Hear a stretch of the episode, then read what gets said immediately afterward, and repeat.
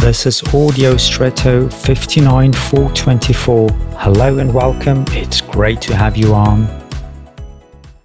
The other day, when I was waiting for the lift, the elevator, I saw an advertisement of a hotel chain next to the bottom, advertising itself with the slogan, Live a Limitless Life. My first reaction was that this could possibly have to do with the ho- what could that possibly have to do with a hotel stay? But then I went further in my thoughts while waiting and asked myself, do I want that at all? A life without limits? What does that mean? Limitless in relation to what?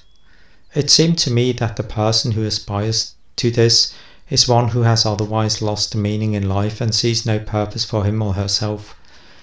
If such a personal goal is missing, then perhaps all that is left is to strive for the limitless, as if that existed. Finite, in my view, is probably everything that concerns our lives, and thus we are already given limits by our very nature. The question is whether we want to accept them and move within them voluntarily and consciously. Do you know your limits and do you have a whole yes to them? And now I wish you an extraordinary day.